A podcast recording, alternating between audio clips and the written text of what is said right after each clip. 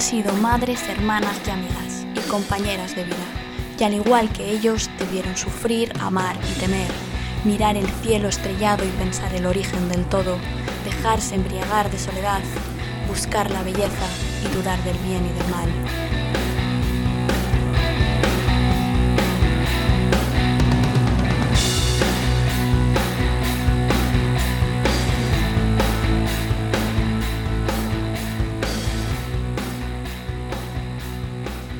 Bienvenidas y bienvenidos a La Palabra Indómita. Volvemos con la segunda edición de Érase una vez las inventoras para hablar de los inventos y descubrimientos de cinco mujeres que han revolucionado nuestro día a día. Hoy vamos a hablar, entre otras, de la mujer que diseñó una de las primeras lavadoras, de la pionera de la ginecología en España y de la mujer que sin ninguna duda revolucionó la energía solar.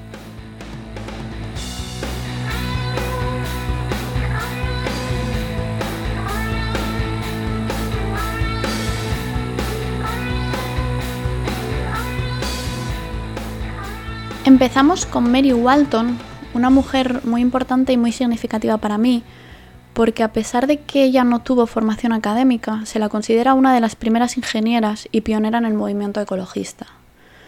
Mary nació en Nueva York alrededor de 1830, aunque no se sabe eh, exactamente la fecha de su nacimiento, y como pasa con muchas de las mujeres inventoras, tenemos poca información sobre ella.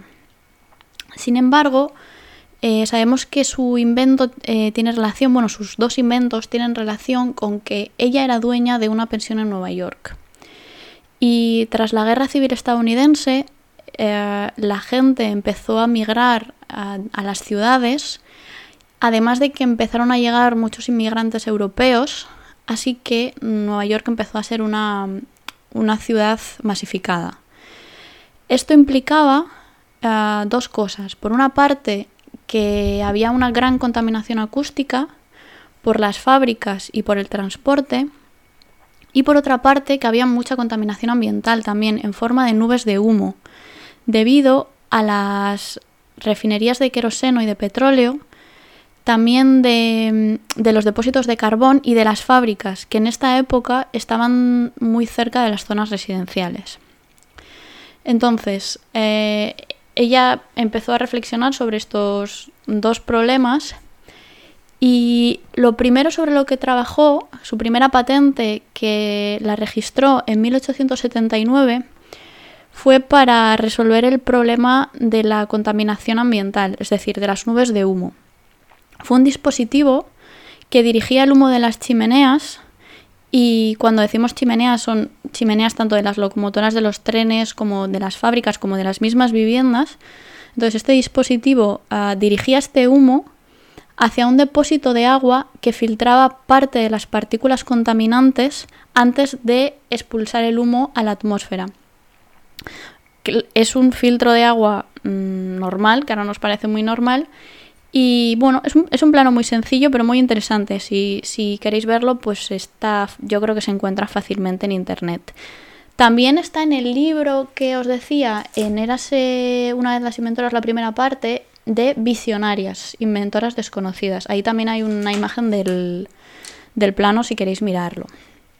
Y su segunda patente, en este caso que está relacionada con la contaminación acústica, eh, la registró Mary en 1881.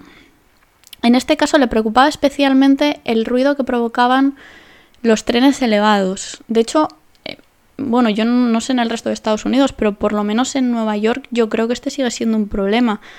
Porque, mm, porque en España estamos acostumbradas a que los trenes sean subterráneos muchas veces y si no a nivel del suelo. Entonces no tenemos este problema de ruido que provoca la vibración de la estructura metálica que en, Nueva York es bueno súper corriente.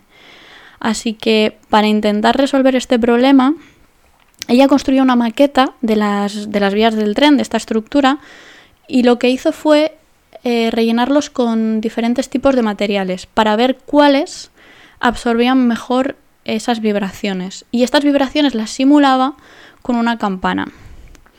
Entonces, ella hizo pruebas con, bueno, con, diferentes materiales, entre ellos con paja, con papeles de periódico, con arena, eh, pero finalmente patentó el sistema y ya llegó a la conclusión de que la mejor combinación era eh, alquitrán, algodón y arena. Entonces patentó, patentó este sistema. Y este sistema fue muy revolucionario y Mary lo vendió enseguida, vendió muy rápidamente sus derechos a la compañía de ferrocarril de Estados Unidos, que también muy rápidamente lo puso en práctica. Y de hecho, poco después, otras compañías de ferrocarriles también empezaron a implementar este invento en, en sus vías del tren. Hablemos de ruina y espina, hablemos de polvo y herida, de mi miedo a las alturas, que quieras, pero hablemos de todo menos del tiempo que se escurre entre los dedos. La segunda inventora de hoy es Elia Garcilara y al igual que pasa con la inventora anterior, sabemos muy poco de su vida aparte de que era valenciana. Sin embargo, su invento ha transformado completamente nuestro día a día porque ella diseñó una de las primeras lavadoras.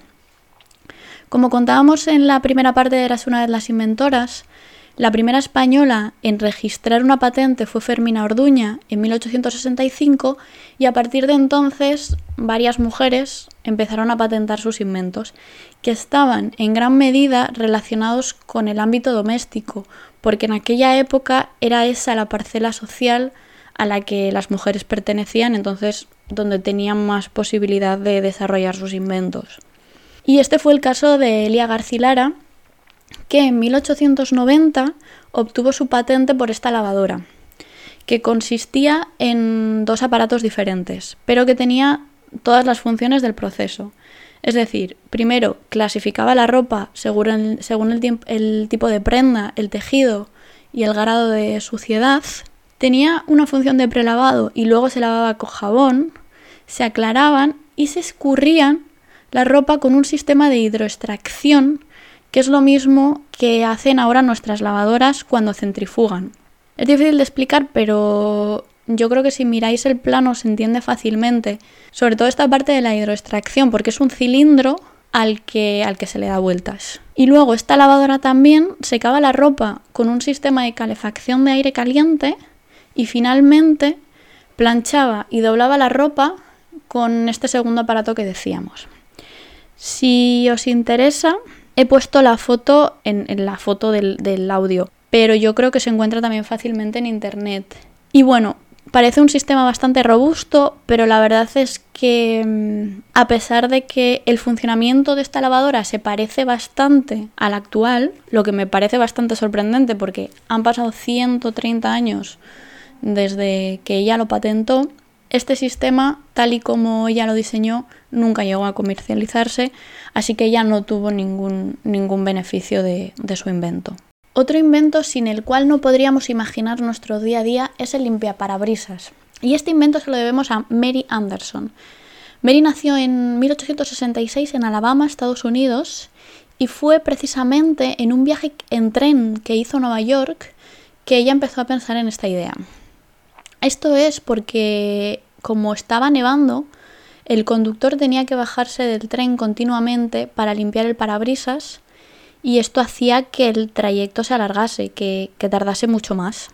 Así que Mary, una vez de vuelta en su casa, se puso a trabajar en un dispositivo que pudiese limpiar el parabrisas y que se accionase desde el interior de la cabina para que precisamente el conductor no tuviese que bajarse continuamente y no tuviese que parar el vehículo. Así que diseñó un prototipo con una palanca que lo accionaba desde el interior del, automóvil o de la cabina del tren y lo que son los limpiaparabrisas en sí estaban recubiertos de caucho, como más o menos como los actuales, para no dañar el cristal. Así que en 1903 ella encargó la realización de los planos a unos mecánicos y registró su patente.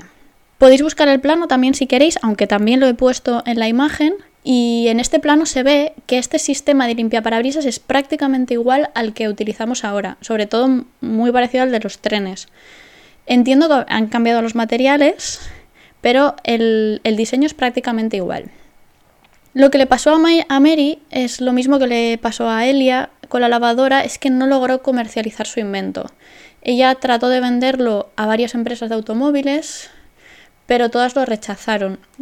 Incluso hay una anécdota que se encuentra también fácilmente por internet de una empresa de automóviles canadiense que le dijo que no querían comprarle el invento porque no era de interés comercial.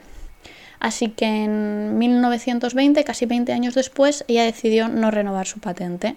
Y sin embargo, dos años después, en 1922, tanto la compañía de automóviles Ford como Cadillac sacaron nuevos modelos de automóviles que ya incorporaban este sistema. Y de la misma manera que le, que le pasó a Elia, ella no obtuvo ningún beneficio de su invento.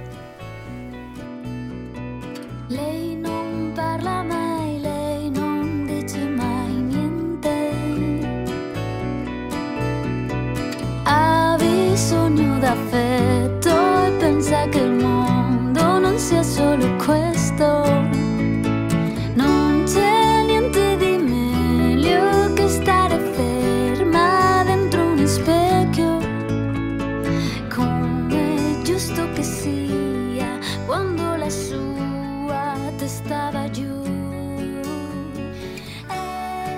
Y volvemos con otra española y en este caso valenciana también. Yo creo que en este caso es más conocida que las anteriores, sobre todo en España, porque incluso en Valencia hay un premio a la mujer científica valenciana que lleva su nombre. Se trata de Concepción Alexandre Ballester, que fue una de las pioneras de la ginecología en España y la novena mujer en doctorarse en medicina. Ella había estudiado primero el grado de maestra en enseñanza elemental, que era una de las pocas profesiones a las que accedían las mujeres en aquella época, y obtuvo su título de grado en 1883. Es importante saber aquí que las mujeres no pudieron acceder libremente a la universidad hasta 1910 y hasta entonces las mujeres que querían estudiar tenían que pedir un permiso especial al gobierno. El caso es que Concepción Alexandre pidió este permiso especial para poder, poder acceder a la universidad y de esta manera se matriculó en la Facultad de Medicina de Valencia. Y parece ser que junto con María Solís, María Solís fue su única compañera de, de estudios mujer, sufrieron bastante violencia en la universidad, sobre todo al principio. De hecho, cuenta, cuenta la biografía de Concepción Alexandre que incluso llegaron a ser apedreadas a la salida de la facultad. En cualquier caso, ya se graduó con muy buenas notas en 1889, a pesar de las dificultades sociales que me imagino que tuvo que vivir hasta graduarse y una vez graduada también para ejercer la medicina. Porque hay que tener en cuenta que cuando ella terminó, ella era la novena mujer médica en, en España. Para que nos hagamos una idea de cuál era la situación o la visión que se tenía en aquella época sobre las mujeres en la, en la medicina, voy a leer un extracto de un artículo que se publicó en 1875 en una revista que se llamaba El siglo médico, que debía de ser una revista bastante popular o bastante prestigiosa en aquella época. Y, y decía así, nos limitaremos a repetir que la mujer no puede tener la seria pretensión de seguir la carrera médica sino con la condición de dejar de ser mujer. Por las leyes de la fisiología, la mujer médico es un ser dudoso, hermafrodita o sin sexo, y en todo caso un monstruo. Sin embargo, a pesar de estas condiciones poco favorables, la verdad es que Concepción Alexandre tuvo una vida muy activa, tuvo bastante reconocimiento en su profesión, formó parte de muchas asociaciones, dedicó mucho tiempo a luchar socialmente por la mejora de oportunidades y derechos de las mujeres. En general, la verdad es que tuvo una vida muy interesante. Y si queréis saber más, yo recomiendo un artículo suyo, bueno, un artículo sobre ella, en un blog de la Universidad del País Vasco que se llama Mujeres con Ciencia. Ah, no sé si lo conocéis, Mujeres con Ciencia, porque en este artículo se hace un recorrido biográfico tanto de su actividad en la medicina como de su actividad en los movimientos sociales y está todo muy bien detallado, la verdad. Pero lo que ahora nos interesa a nosotros es que además de toda esta vida tan interesante que tuvo, Concepción Alexandre también fue inventora. En 1910 ella registró una patente para un pesario, que es un sistema que se utiliza en, medicina y que se, se introduce en la vagina para sostener el útero y servir de apoyo a las vísceras abdominales. Para que nos hagamos una idea, tiene como una forma de brazalete, pero sería un poco más pequeño. Este no había sido el primer pesario que, se había inventado, de hecho los pesarios ya existían y Concepción ya los utilizaba habitualmente con sus pacientes.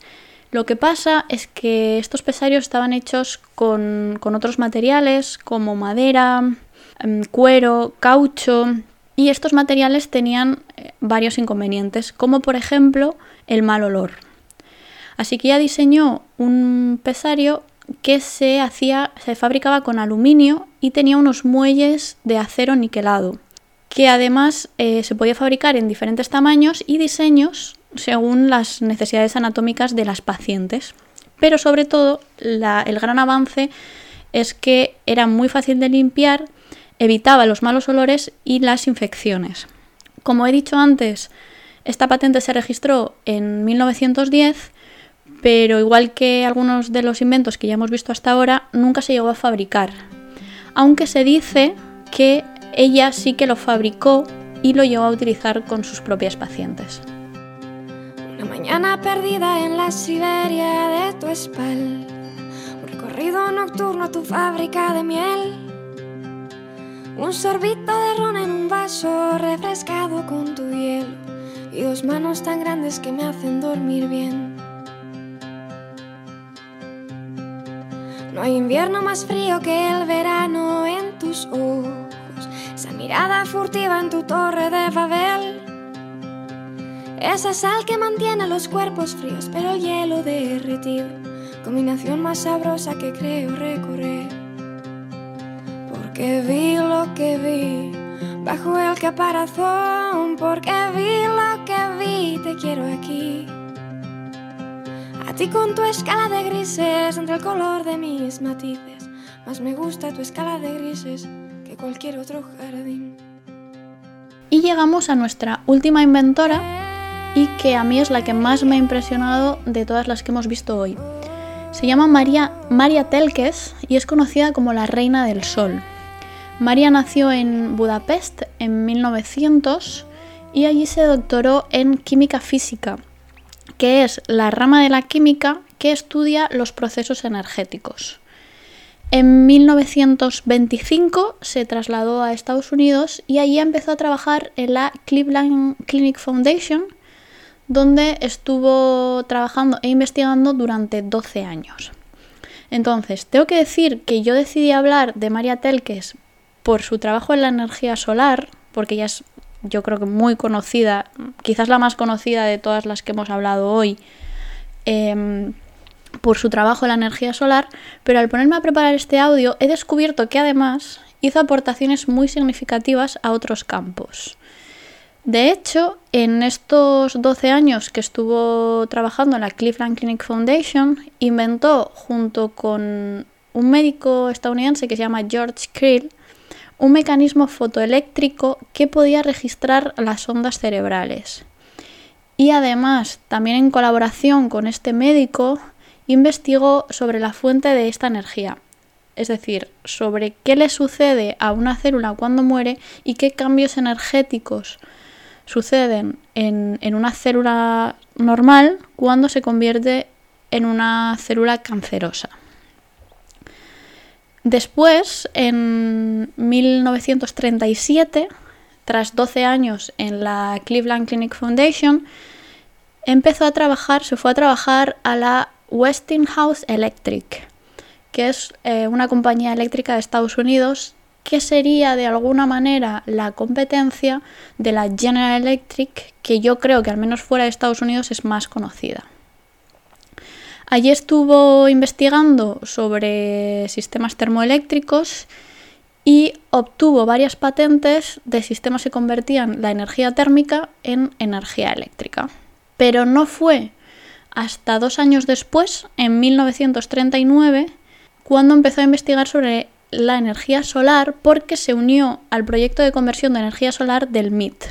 Y bueno, bueno, durante la Segunda Guerra Mundial, eh, María también trabajó para el gobierno de Estados Unidos desarrollando un destilador solar, pero después eh, siguió con el proyecto, siguió, siguió en el MIT, siguió colaborando con el MIT, y uno de sus inventos más importantes, que supuso un gran avance en el campo de la energía solar, fue, fue su sistema de calefacción solar, que se diseñó en 1948 y que sirvió para calentar la casa solar de Denver, que fue un proyecto del MIT que construyó una casa para ser calentada totalmente por energía solar.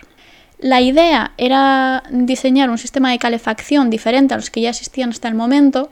Hasta ese momento existían, por ejemplo, los sistemas termosolares que tenemos ahora, que solemos tener en casa, yo lo tengo en la mía, que es agua que se calienta con, el calor del sol y eh, luego puede utilizarse para calefacción o para consumo en lugar de calentar el agua con una caldera de gas, por ejemplo. Lo que pasa es que esto es mucho menos eficiente. Entonces, el sistema de Maria lo que hacía era convertir la energía solar en energía química, que, bueno, explico muy brevemente. En este sistema, la luz solar pasa a través de una gran ventana de vidrio y calienta el aire que está atrapado detrás de esa ventana. El calor de, este aire se transmite a través de una placa metálica a otro espacio con aire. Y en este espacio hay unos ventiladores que dirigen este aire hacia unos recipientes de almacenamiento aislados que contienen un tipo de sal que se llama sal Glauber, que es un químico que almacena el calor. Entonces, si se introduce esta sal en las paredes, con este sistema que hemos comentado ahora, si se introduce esta sal en las paredes de una casa, las propias paredes hacen de calefacción. Y esto es precisamente lo que ella propuso en la Casa Solar Denver. Después de este proyecto, María siguió con sus investigaciones en el campo de la energía solar y trabajó con varias universidades estadounidenses. Creó un laboratorio de investigación de la energía solar en la Universidad de Nueva York, estudió las primeras aplicaciones de generadores termoeléctricos solares en el espacio, em, desarrolló los primeros sistemas de almacenamiento solar. La verdad es que tuvo una carrera brillante y si os interesa, eh, bueno, hay muchísimas cosas que yo no he contado aquí, así que si os interesa, hay varios artículos en internet, hay algunos en español, pero yo creo la verdad es que los más interesantes están en inglés y también aparece, aunque no la información no es muy completa, pero se pueden ver los planos en el libro de Visionarias. Pues espero que os haya gustado esta segunda parte de las mujeres inventoras. La verdad es que cada vez estoy descubriendo más y hay un montón de mujeres sobre las que no he podido hablar, así que seguramente haremos una tercera parte de Eras una vez las inventoras. Sabes, hace tiempo que no hablamos tengo tanto que contarte. Ha pasado algo importante, puse el contador a cero. Sabes, fue como una ola gigante, arrasó con todo y me dejó desnuda frente al mar. Pero sabes, sé bien que es vivir, no hay tiempo para odiar a nadie, ahora sé reír. Quizá tenía que pasar, no es justo, pero solo así se aprende a valorar. Y si me levanto y miro al cielo, doy las gracias y mi tiempo lo dedico a quien yo quiero. Lo que no me aporte lejos, si alguien detiene mis pies, aprendería a volar. Y si miro todo como un niño, los colores son intensos. Yo saldré de aquí si lo creo así. Cuando me miren sabrán ser feliz. Sabes, he pasado mucho miedo. Este bicho es un abismo. Se me cansa el cuerpo, se me parte el alma y a llorar. Pero sabes He aprendido tanto, tanto. Esta vida me ofreció una nueva oportunidad. Y ahora sabes bien que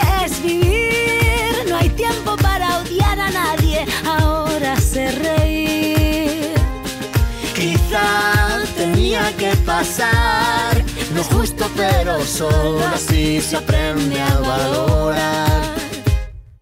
Y si me levanto y miro al cielo, doy las gracias y mi tiempo lo dedico a quien yo quiero.